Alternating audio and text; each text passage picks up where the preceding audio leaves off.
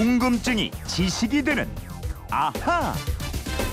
예, 답답했던 속이 뻥 뚫리는 시간이죠. 궁금증이 지식이 되는 아하 휴대폰 뒷번호 1922님이 문자로 주셨습니다.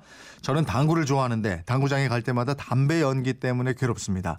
2015년부터 당구장도 금연 구역으로 지정한다고 하던데 왜 이렇게 시행이 늦는지요? 그리고 언제 그 법이 정착되는지 알고 싶습니다 하셨어요.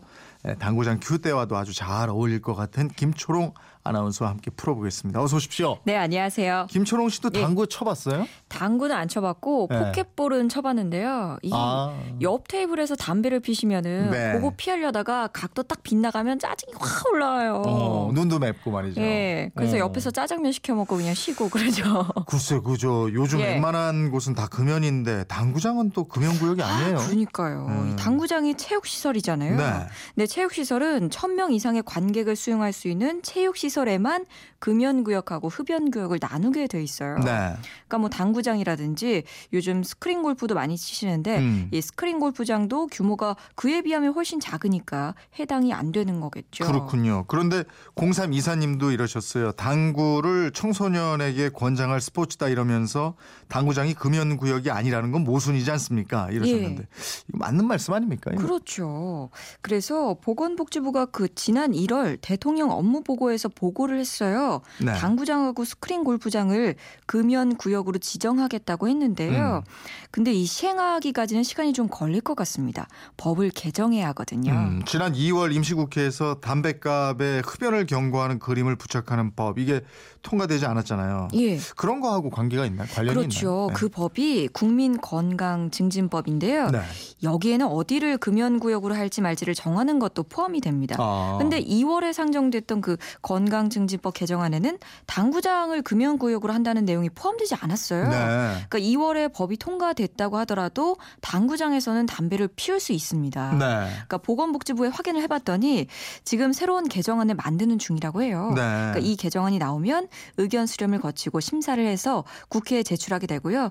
그 시점을 하반기로 보고 있더라고요. 그러면은 저 올해 안에 시행되기는 어렵겠는데요? 근데 또 모릅니다. 네. 이 법률 개정안을 하반기에 제출할 거라고 했는데 네. 국회가 바로 통과시키고 시행도 빨리 하면은 전혀 불가능한 건 아니에요. 아, 어. 근데 또 법이 빨리 통과될지도 음. 모르고 또 시행 시점도 보통 6개월이라든지 뭐 1년, 1년 6개월 뭐 유예를 좀 주잖아요. 그러니까요. 예. 그러니까 거기에 따라서 내년에도 이게 시행될지 말지 사실 장담하기는 어려운 것 같아요. 지금 얘기 들어보니까 좀 어렵겠는데요. 근데 예. 거기다가 내년에 총선 있잖아요. 예. 저 국회의원들이 임기 끝나기 전에 이 국민 건강 증진법 개정안을 아유, 예. 예. 신속하게 통과시킬 건가 이것도 미지수고. 그러네요. 예. 아무래도 당구장에서 담배 연기는 뭐 당분간 더 나올 것 같은데. 예. 그리고 아까 건강 증진법에서 금연 구역하고 흡연 구역을 나눈다 이렇게 했잖아요. 예. 어떤 기준들이 더 있어요? 예, 살펴보겠습니다. 이 연면적 1000제곱미터 이상의 사무용 건축물이 있고요. 네. 공장 및 복합 용도의 건축물, 또 공연법에 의해서 객석수 300석 이상의 공연장도 해당이 되고요. 연면적 1000제곱미터 이상의 학원, 지하도에 있는 상점과 관광진흥법에 의한 관광 숙박업소, 학교의 건물 등등이 포함이 되게 됩니다. 네. 이번에는 2821님 질문인데요. 장애인 전용 주차 구역에는 장애인 자동차 표지만 부착돼 있으면 주차할 수가 있나요? 예, 예. 운전자가 장애인이 아니더라도 주차가 가능합니까? 하셨어요. 그러니까 장애인 전용 주차 구역 이걸 설치하기 시작한 지도 꽤 됐잖아요. 예, 한 20년 전이에요. 네. 1995년 장애인 복지법에 의해서 이 장애인 편의 시설을 설치하기 시작했고요.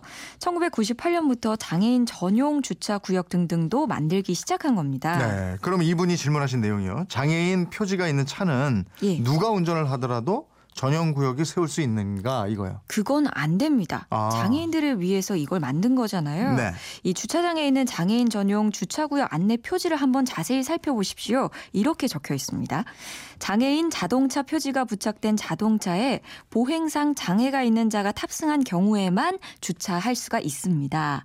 이를 위반한 자에 대해서는 10만 원의 과태료를 부과합니다.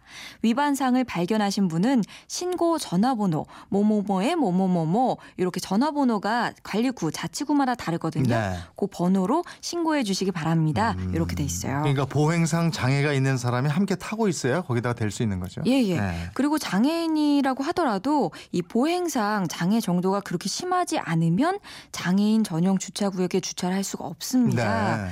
그래서 아예 장애 정도에 따라서 이 장애인 자동차 표지 색깔이 다르게 나오는데요. 음. 노란색 표지를 발급받으신 분들은 이 통행료 할인뿐만 아니라 장애인 전용 주차 구역도 이용할 수가 있고요. 네. 초록색으로 갖고 계신 분들 계세요. 이분들은 장애인 할인은 가능한데 장애인 전용 주차 구역은 이용할 수가 없습니다. 음, 이게 장애인이라고 무조건 전용 주차 구역을 이용하고 이러는 건 아니네요. 예, 예. 현재 장애인 자동차 표지를 받은 사람이 100만 명이 넘는데요. 60%는 장애인 전용 주차 구역 이용이 가능하고요. 약 40% 정도는 이용할 수가 없습니다. 네. 만약에 초록색 장애인 자동차 표지를 소지한 차량이 장애인 전용 주차 구역에 주차를 했다. 그렇다면 비장애인과 똑같은 처벌을 받게 됩니다. 네. 그러면 어떤 사람들이 장애인 자동차 표지를 발급받을 수가 있는 거예요? 예. 우선 그 장애인 복지법 32조에 따라서 등록한 장애인, 국가 유공자 등 예우 및 이 지원에 관한 법률 4조 규정에 따라서 등록한 국가 유공자 중상이자 어, 고엽제 후유 의증 등 그 환자 지원 및 단체 설립에 관한 법률 제4조에 따라서 등록한 고엽제 휴유 의증 환자가 해당이 되고요. 또 5.18 민주유공자 예우에 관한 법률 제4조의 규정에 에 따라서 5.18 민주화 운동 부상자 등등이 해당이 됩니다. 아, 그렇게 되는군요. 예. 아, 그리고 구역 중에서 어린이 보호 구역이라는 것도 있잖아요. 예, 스쿨존이라고 하죠. 네. 이 초등학교나 유치원의 주 출입문에서 반경 300m 이내에 주 통학로를 보호 구역으로 지정을 하고 이 교통사고를 예방하기 위한 제도입니다. 네. 1995년에 도입이 됐어요. 이 어린이 보호 보호 구역에서는 저 차량 속도 줄여야죠. 줄여야죠. 이 등하, 등하교 시간에 자동차의 통행을 금지하거나 제한할 수도 있고요. 정차나 주차를 금지할 수도 있고 또 운행 속도를 30km 이내로 제한할 수 있습니다. 만약에 뭐 속도 위반이나 신호 위반으로 걸리면 범칙금, 과태료, 벌점이 일반 도로에 비해서 두 배로 상향돼서 가중 처벌을 받으시고요. 올해부터는 노인 보호구역, 장애인 보호구역에서도 두 배로 가중 처벌된다는 것도 알아두시면 좋겠습니다. 네. 금연구역, 장애인 전용 주차구역, 어린이 보호구역. 예. 청취자 여러분들 덕분에 아주 중요한 구역에 대해서 잘 알게 됐는데 예, 문자 주신 분들 정말 고맙습니다.